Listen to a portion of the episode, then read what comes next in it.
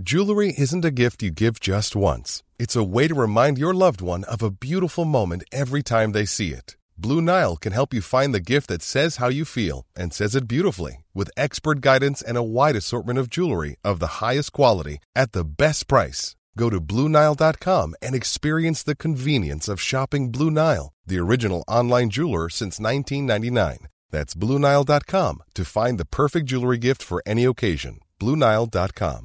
Hey, it's Danny Pellegrino from Everything Iconic. Ready to upgrade your style game without blowing your budget? Check out Quince. They've got all the good stuff, shirts and polos, activewear, and fine leather goods, all at fifty to eighty percent less than other high-end brands. And the best part? They're all about safe, ethical, and responsible manufacturing. Get that luxury vibe without the luxury price tag. Hit up quince.com slash upgrade for free shipping and three sixty-five day returns on your next order. That's quince.com slash upgrade.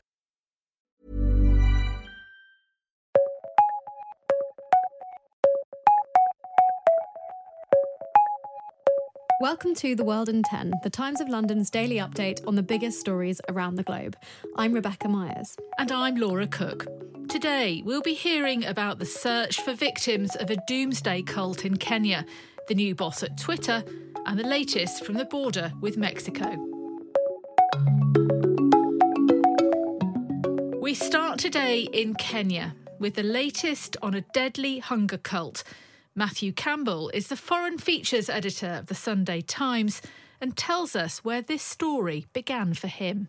For several days, the press in Africa has been awash with stories about an evangelist doomsday cult whose members starve themselves to death in a forest. So last week, I flew to Kenya's east coast to investigate. Strange evangelist churches have proliferated in Africa over the past two decades. Also, fantastically rich preachers. In Nigeria, there are some who are said to fly around in their own private jets. Uh, Kenya's Paul Mackenzie founded the Good News International Church years ago, back in two thousand three, and first came to the attention of authorities when he started forbidding his followers Uh, from sending their children to school or to hospital when they're ill. In two thousand nineteen, he led his devotees into the Shakahola Forest and told them the end of the world was coming in April this year. He's accused of ordering them to starve themselves to death so that they could go straight to heaven ahead of the apocalypse.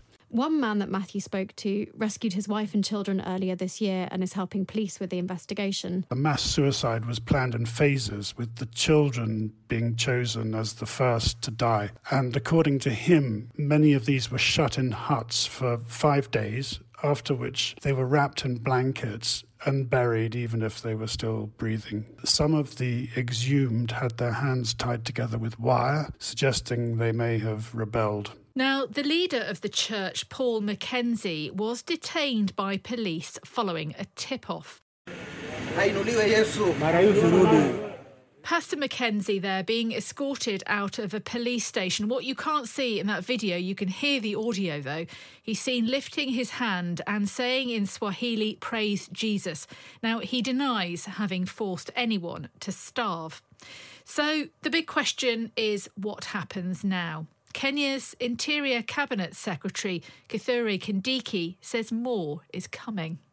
I am afraid that we have many more graves in this forest, and therefore it leads us to conclude that this was a highly organized crime. I want to assure the country that the government of Kenya will do whatever, whatever it takes to unravel this organized criminal activity.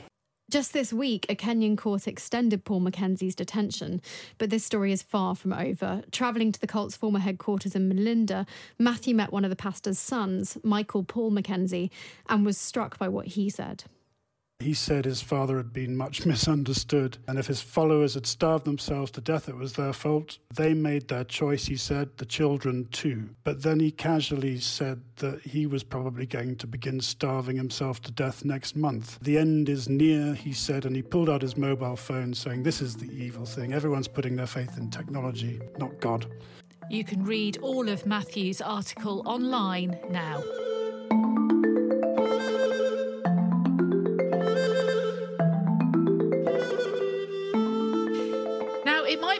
toughest job in Silicon Valley. Elon Musk announced this week that he was appointing a new C E O to run Twitter. The enigmatic billionaire has been C E O himself since he bought the company last year, but now he's handed over the reins to a woman called Linda Yaccarino. It's widely known that in the morning you run SpaceX, in the oh. afternoon you head to Tesla, and in the evening it's Twitter time. And many of you in this room know me, and you know I pride myself on my work ethic, but buddy, I met my match. That's former N B C Universal advertising chief Linda Yaccarino interviewing her boss-to-be Elon Musk at a marketing conference just three weeks ago. She's arriving at Twitter to try to steady a very rocky ship. It's estimated that the advertising sales have dropped fifty percent, worth about two billion dollars in the past seven months alone. So who exactly is the woman with the most high-profile new job in tech? The Sunday Times West Coast correspondent Danny Fortson has done a brilliant piece on her and spoke to Sir Martin Sorrell of S four Capital, who said Musk couldn't have found anyone better. Yes, she's a prominent, well-respected figure in the ad industry and apparently is known as the Velvet Hammer for her negotiating style. And Brian Weiser, an ad expert, told Danny that Linda's brand is so strong, her personal brand, that if she can project confidence, she could recoup all those losses we've spoken about. Oh, big chances, big hopes for her. She'll start in the next few weeks, so we'll all watch this space.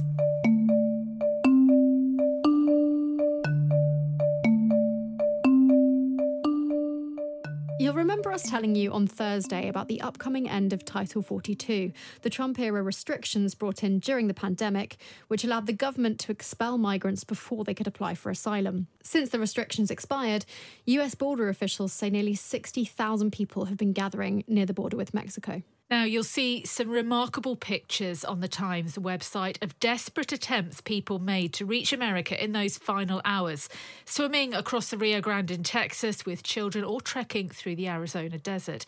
Now, the law has now reverted to Title eight, where anyone caught crossing illegally will be deemed ineligible for asylum and could face a five-year ban on re-entry and criminal prosecution. Now, warnings by the authorities state the border is not open, and Homeland Security have twenty-four thousand border patrol agents and officers stationed on the southwestern border. Now, one of the biggest stories in sport right now is the potential sale of Manchester United, and that deal does appear to be nearing completion, so do keep an eye out for breaking news. But today, we're going to take a slightly different look at Manchester United, about the women's team. Now, rewind five years, and Manchester United didn't actually even have a women's team, but they saw the hype around women's soccer and realised that needed to change, so they set one up. So they're now actually at the top of the league, and tomorrow they're going to play in the F A Cup final. So how on earth did they go from literally non-existent to one of the best women's teams in the world? Times reporter Molly Hudson investigated. There was a significant amount of sort of drama, I suppose, when, when they came into the Women's Championship as a professional team in what then was almost entirely a, a semi-professional division, amateur football, where players were, were going to work and doing their day jobs, and then on a on a Saturday or a Sunday they'd be playing this Manchester United team of, of full-time professionals, many of which were, were internationals. Their first game, they, they won twelve nil against Aston Villa. A lot of people at Manchester United were very aware that they didn't have that experience, that knowledge of women's football, really. It was just something that they had an academy and they just never had a senior team, a professional team. It was really interesting to hear about how they very much left those opening years almost to Casey Stoney, the manager, who obviously has one hundred thirty caps for England, so is a huge experienced figure in women's football. She'd been at teams like Charlton, which which had gone bust while she was a player, so she'd very much experienced the highs and lows of women's football and really what you needed as a player to thrive. And I think that's certainly what she brought in those early years. And finally, over to our trendsetter-in-chief here. Laura, tell our listeners what you bought for yourself the other day. Well, leg warmers. They're making a comeback. The good old-fashioned knitted, saggy, footless sock is having a revival. And honestly, literally twenty-four hours ago, before this news in the Times today, not knowing this, I ordered two pairs online and they've actually arrived at home. I got a text while putting this podcast together. So you're now miles ahead of the curve because leg warmers are back. Jane Fonda, eat your heart out. And not a moment too soon in here in the U K because we are having a very... very chilly spring. Now, at the Chanel show in Los Angeles on Tuesday, nearly every model wore a pair of leg warmers, from the sequin-studded to the pinstriped. They will be available to buy from November. They'll have a hefty price tag, some of them over seven hundred pounds, but Ooh. You've heard it here first. You can get them for under a tenner online. And you bought these without watching the Chanel show. Without I'm, watching. I'm led to believe. Totally. I'm a trendsetter. This it's is official. Amazing. This is, we're going to have to do a fashion section going forward. Anyway, that's all from us today, but we have a look ahead at tomorrow's episode for you. The world's first major canal system was was just uh, was was built to bring water into Nineveh in in, in the eighth century B C. Amazing, and, and that's an amazing thing which is currently being excavated and has they've discovered amazing freezers along the side of that. So this idea of a cultural continuity that ISIS couldn't um, destroy, I think, is going to be a very um, important message, if you like, for, for, for the people of Mosul. That's a preview of Richard Spencer's article surrounding museum artefacts destroyed by ISIS in Mosul. And don't forget, if you've enjoyed the journalism you heard on this podcast, you can take out a digital subscription to The Times of London.